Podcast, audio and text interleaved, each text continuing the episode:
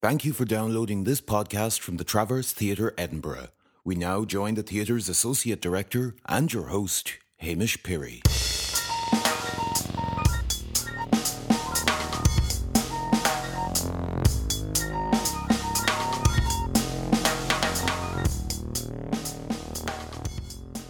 Hello and welcome to this month's Travcast. The Travcast is a monthly conversation where I get the opportunity to sit in a room with a writer, almost better smell their breath, and get to know what makes them tick.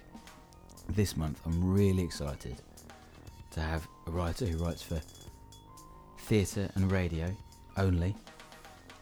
He's written over 30 plays. He made a choice to come up and live in Scotland in 2006. He his first theatre company that he created was called Silver Tongue. He's been on attachment at the West Yorkshire Playhouse and the Traverse Theatre. He has had his plays on in almost every theatre in Scotland, to name a couple Oran Mor, the Tron Theatre, Dundee Rep, Visible Fictions, Macrobert, and has most recently worked with Vox Motus on the wonderful success that came here, The Dragon. Ollie, Emanuel, welcome. Hi. How are you? I'm very well, thanks. Yeah, good. Brilliant.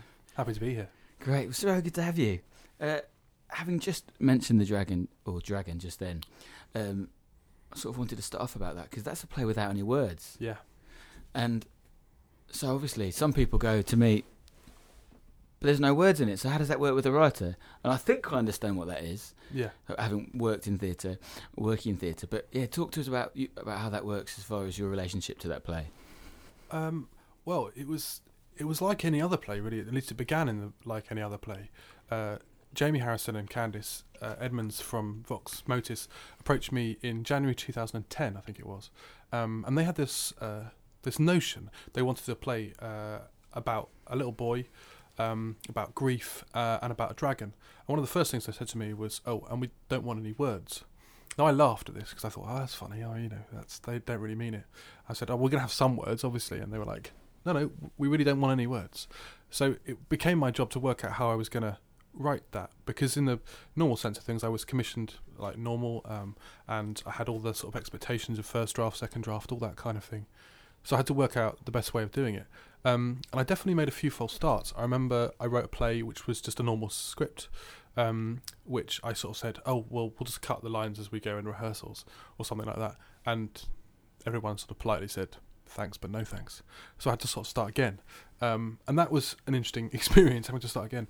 Um, the problem being is that there aren't very many models for this. Uh, there aren't ways uh, in sort of in the non-device theatre, in the in the playwriting tradition of writing plays without any words. There's a couple. Um, so obviously there's you know some Beckett, Samuel Beckett stuff, and there's uh, there's what's called the Request program um, by Franz Xaver Kroetz. But that's very very naturalistic and very uh, very different from what we were trying to achieve. What I ended up with was a sort of of sort of inventing my own thing, which was uh, a- play without words, which was somewhat, I suppose, the best way to describe it, somewhere between a, a short story and a screenplay. Um, you had the descriptions uh, of every scene, what happened in the scene, what the characters were feeling, what the characters were saying to each other, um, and what the dragons would, what dragon was doing, um, and that's uh, and so from the, from the point of view uh, of the actors and the director and the designer, we just went in with a full script. It was a seventy-five page script like anything else, um, and it had scenes and all that kind of stuff. I mean, for me, the key was working out why we didn't speak. It wasn't just enough that we didn't speak. The reason we didn't speak was because the main character, in his grief, had lost the ability to speak. So that so from writing from his point of view, it made total sense, and then you know that's the way it worked. So once you, once you'd unlocked that reason, Yeah, I mean, ha- I think also the job. I always see the job as a writer is to sort of provoke the imagination of the director and the designer and the actors and everyone else who works there. Really, the writer is the first person. You know, you're the creator, but you're not necessarily. You're not, theatre is a collaborative art form. I see it as anyway, and so your so really your job is to sort of to get into the heads and the imaginations of everyone who's working on it to make them do the most exciting things they wanted to do. And so, for example, I wrote a scene for Dragon where uh, he was flying, uh, the, the, the character was flying on the back of the dragon across the city of Glasgow. He could see people below sort of becoming smaller and smaller, and he sort of he left. He felt as he lifted off the ground, he felt a sort of release of all his sadness and all his woe as he was going into the sky. And what happened was that Jamie Harrison, as designer, created this uh, folding dragon, unfolding dragon, which all uh, seven actors uh, performed, and there was a sort of big smoke effect. There was a massive uh, sort of crescendo in the music from Tim Phillips, and it sort of and the moment was met by everyone's imaginations through having written that you know short that short piece of thing uh, text, and that's the kind of thing that I was going for. The sort of uh, a way in which I could enable everyone else to do their best work. That's a really exciting way to look at it, actually, and because as as it, you write in lots of different ways, lots of forms, but some of the ways you write is as you just put it as a co-creator. Uh, so you talk quite heavily then about collaborating. Yeah, I, th- I mean, I think it's interesting. Interesting. I think there's a culture where directors, uh, especially directors, are interested in uh, in coming to you with what I would often call a half an idea or it's like something, and they want you to uh, roll with it. Um, and that's uh, uh, and I think that's you know the way that theatre is changing. That the directors are taking it on themselves to sort of come up with uh, come up with at least uh, beginnings of things. Um, and so I suppose that again I see my job as a way of enabling an idea to take you know to, to take root and, and to really sort of grow. Um, and I sort of I always feel there's, there's, there's so many different ways to work. I've written for children, I've written for adults, I've written for radio. I'm just about to start working on an opera um, with uh, a composer called Gareth Williams, and you know that's a totally different way of working. So we're gonna, you know, we've we've talked about stuff, and there's been bits of music written, and there's been bits of words written, and we're sort of working it out as we go along, and that's a totally different thing. So, um, but I, I, suppose that it's about uh, matching the process to the people you're working with. So you know, if I was working with you, I'd work in a different way than I would with Vox Motus. Again, differently if I was working with. Uh, you know, um, with, with uh, Dougie Irvine at Visible Fictions, uh, you know, all of these processes are different according to the people I'm working with. So, where do you, if you have an idea in your head, and when you get that amazing opportunity to have that, an idea that's just about you, when someone's not coming to you and saying, "Come thinking this way," but when it's just you, having that that joyful bit, when do, how do you see things? Do you see th- because you have got that really practical theatrical sort of dramatist brain of going right? I know how that's going to work on how to make a piece of theatre. Yeah. Do you see things when you start getting an idea? Do you quite quickly see things as a piece of theatre, or do, do your first ideas come from somewhere else? That's a really good question. Um, I suppose I do think in story a lot, but I also think very visually and images and also just problems I want to uh, solve. So I'll just give you a couple of examples. Uh, I was out running the other day, and I was running through the leaves. It was autumn, you know, it's autumn, so I was like running through these leaves, and I just had this idea about paper, and from that, this I, this imagery of paper, I came up with this whole sort of world and this narrative that um, you know I'm going to sell at some point. I'm sure it's this idea that I really like. Uh, Don't tell us too much. yeah, I'm not, yeah, I'm not going to tell you too much. Uh, and then another thing I remember, um, it was. Uh, at the time of the student uh, protests against uh, tuition fees, and I was, I I feel very passionate about uh, education and uh, and that it should be you know free to all, um, and I was sort of as outraged as the students about uh, the fact that um, tuition fees had been hiked up so much, especially the way that the Lib Dem uh, members of the government had sort of flip flopped on their promises, and and so that sort of that sort of rage propelled me into work uh, a particular idea um, that turned into a play called Ancient Greek, which I wrote for Radio Four. Um, so you know, so, so, so, it's different things. So sometimes it's imagery, sometimes it's feelings, and sometimes it's it is words um, just is coming out. But I have a I have a folder called Ideas, which is ideas, which is just like lots and lots of different ideas. Because um, I mean, I write about four or five things a year, um, so I have to have like big stacks of them, like ideas, sort of like stashed away, or else otherwise I'll, I'll run out of stuff. And do you uh, do you mix the ideas up? So if you've you're starting on one commission for one company and you think, oh, there's something else for this, and you go through and mix it in, or how does that? What happens to that file? You go to do you have a, do you, every idea. So after that run, did you come straight home, get the ideas file out, quickly write that thing about leaves and paper? Oh yeah, as I do sometimes. Yeah, or I write email myself. You know, I'll email myself or I'll leave myself a voice message or something. I'll go, remember this thing. Um, it's quite funny sometimes because I just find little bits of paper. I found one saying, uh, Australian schizophrenic woman on bus. I just I don't know what that's for. I have no memory of writing that down, but I have a note saying that that's a thing. So I don't know. Maybe I'll remember one day and and I'll, and I'll use it. But um, yeah, I mean, I think I think uh, I mean ideas are often um, a, a mix of things coming together at the same time, aren't they? They're about your environment, they're about the people you're with, they're about how you're feeling, um, they're about the music you're listening to at that time, and they just sort of uh, they combine in that particular moment to create uh, something. And I really like reacting to my environment and to the people I'm with, rather than just uh, you know um, just holding on to my singular vision. I think uh, for me, writing isn't just about expressing myself; it's about expressing something bigger than that. Uh, so uh, you know, With that idea of expressing, you know, bigger and then going on a bit further than that, would you say, in the simplest form, do you write because you're angry with the world or because you're happy with the world? Gosh. I think it depends, doesn't it? I mean, I think it depends on what play, uh, what piece of work you're doing. Um, sometimes, yeah, absolutely. Sometimes I write because I'm in love with the world, absolutely, definitely. And sometimes I write it because I'm really annoyed at it. Sometimes I write because I'm scared of it.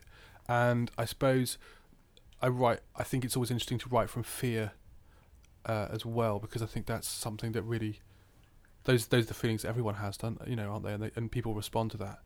Um, yeah, and I think sometimes you just write because uh, because you you just feel the need to express stuff. I guess. I mean, you know, it, it's sometimes it's as simple as wanting to have a conversation and trying stuff out. I'm right. I've just written a play. I am writing a play about Scottish independence, about which I feel quite sort of ambivalent, and uh, I'm sort of that ambivalence is shown in that I'm sort of asking myself questions as well as wanting to ask uh, the audience questions. And I think that's that's the way I sort of sometimes I just well, who is it who said that thing? Uh, Paul Klee said, you know, a drawing was taking a line out for a walk.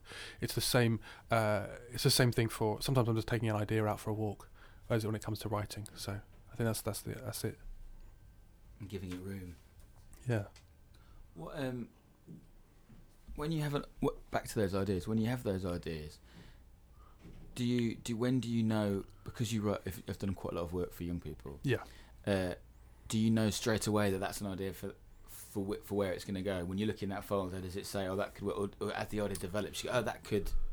Well, that's a really interesting question. I mean, I think Dragon, for example, I suppose the way we sold Dragon was that it, it, it was a play for young people and older people. But actually, the way that the Vox Motus came to me and the way I think of it is, is that it's a play for adults, which includes in its audience potential children. It's not a children's play. It's a play Yeah. about. It's actually a play about quite adult feelings, but it, it's through the eyes of a child. So, so you include that. No, I don't really think that. Um, uh, I don't really think I don't really think I don't go this is for that or that's for this. And I think, for example, I did a play called Titus, uh, which is an adaptation of a, great Belgian play by a, a, a writer called Jan Sobrie, and uh, and that's a play about it's a comedy about suicide for ten year olds. Now, if I try to pitch that to anyone, it's quite hard because people will be like, "Are you crazy? You can't write you can't write a comedy about suicide for ten year olds." But I did, and you can, and it works. And um, sometimes you just, it, I, I'm I'm really much against this notion that um, you c- there are subjects for suitable for children and subjects suitable for adults. I think everything is suitable if it's good enough, if it's well done enough. Um, so you know, uh, I would quite happily write a play about sex for seven-year-olds if that was, you know, if if we found, if I had a really good idea for one. I don't think that that's uh, something that you should run away from. I think you should try and run aw- towards those subjects. Actually, Um, I don't know if I've told you this before, Ollie, but I adore Titus. oh, thanks, man. It's a Yeah. really great piece of work. No, it's uh, it's it's I'm re- I'm really pleased with it. It's um, uh, it's no, it's uh, it's really fun.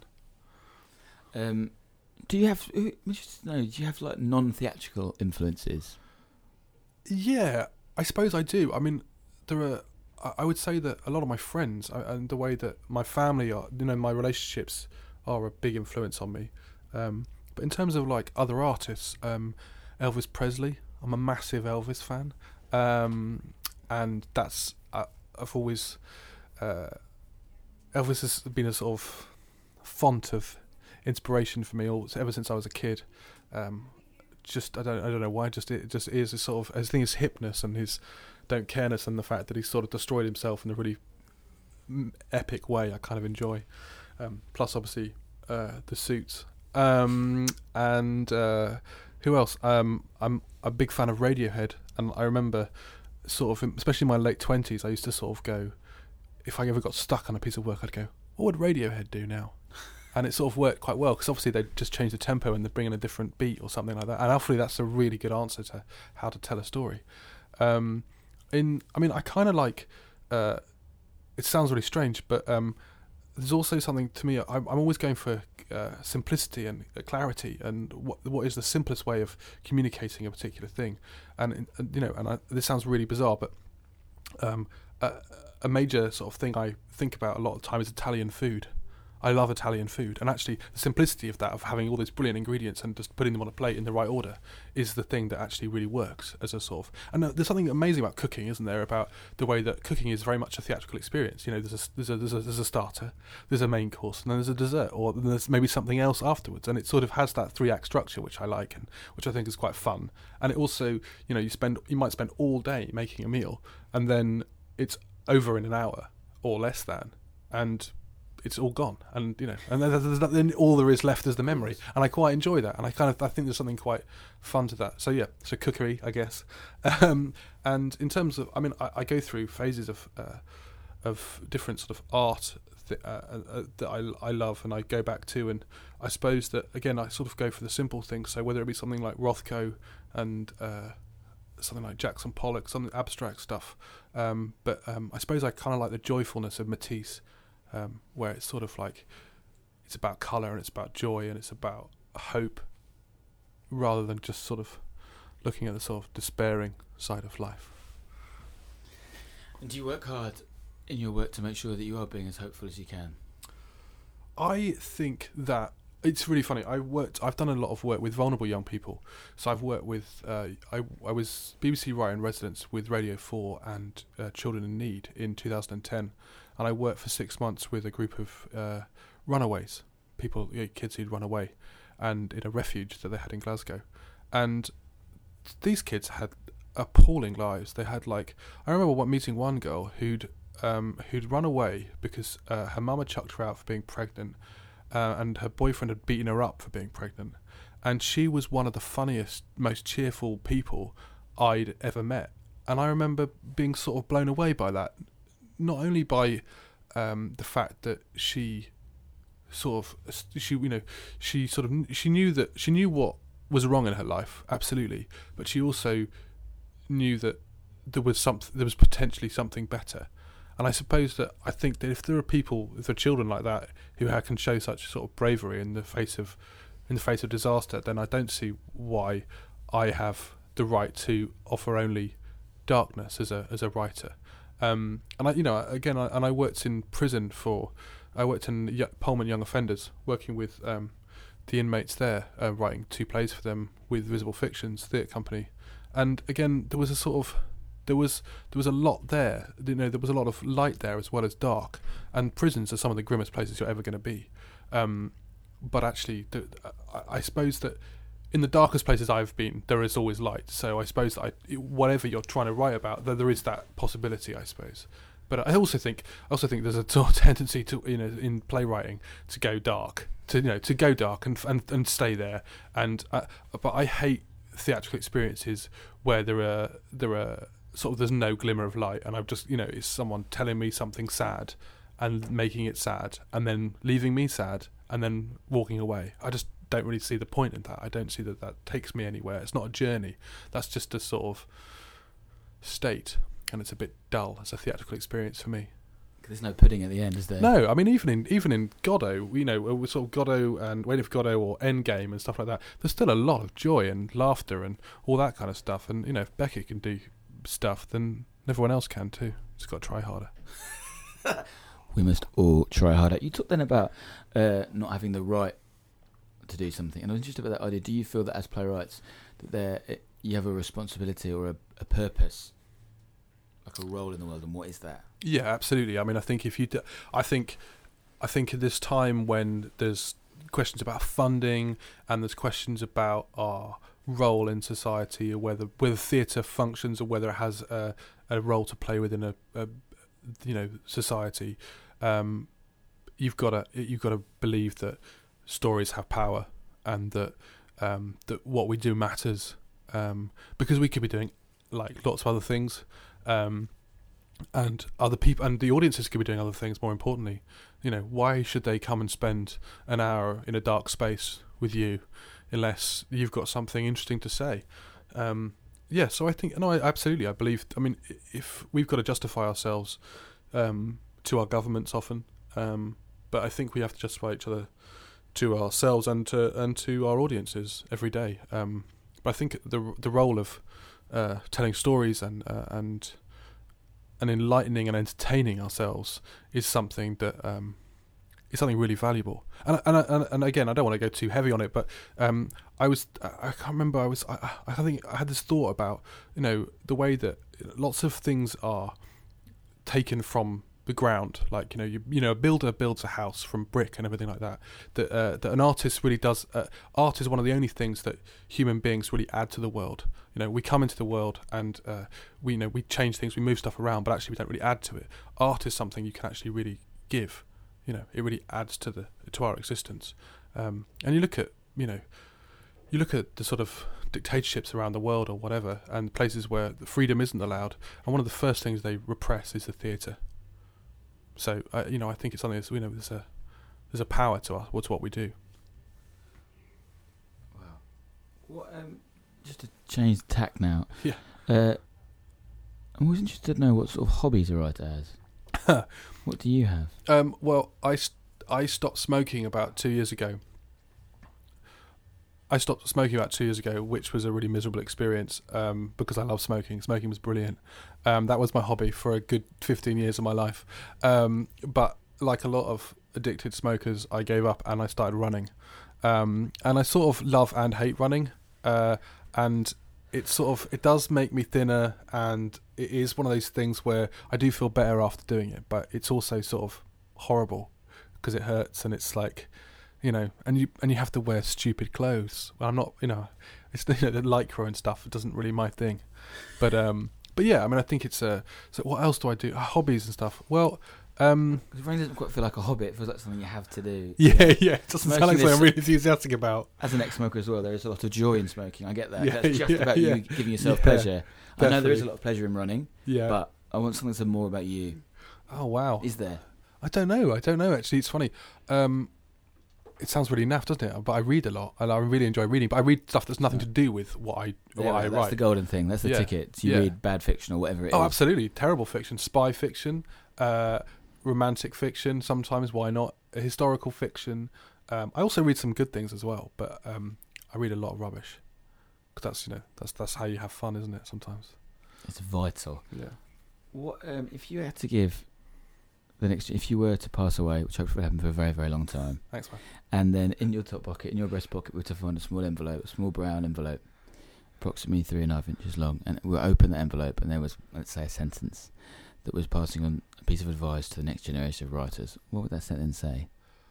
Oh, I think it, um, I think it would be actually just three letters. It'd be KBO, which was uh, Winston Churchill's favourite um, saying, which means keep buggering on. uh, and Winston Churchill was, uh, was it was was the Liberal MP for Dundee for twenty years, which most people don't know, but he was.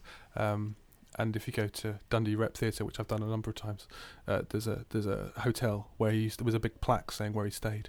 Um, but uh, yeah, I'm actually quite a big Winston Churchill fan, bizarrely. But KBO is quite good. Brilliant, fixed it. Ollie Emanuel, I can't thank you enough for the last 20 minutes of my life. Thank you. Cheers.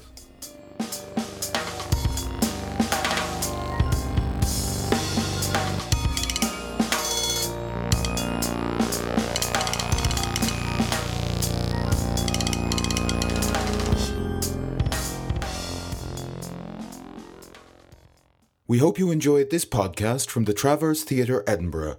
For more information, please log on to www.traverse.co.uk.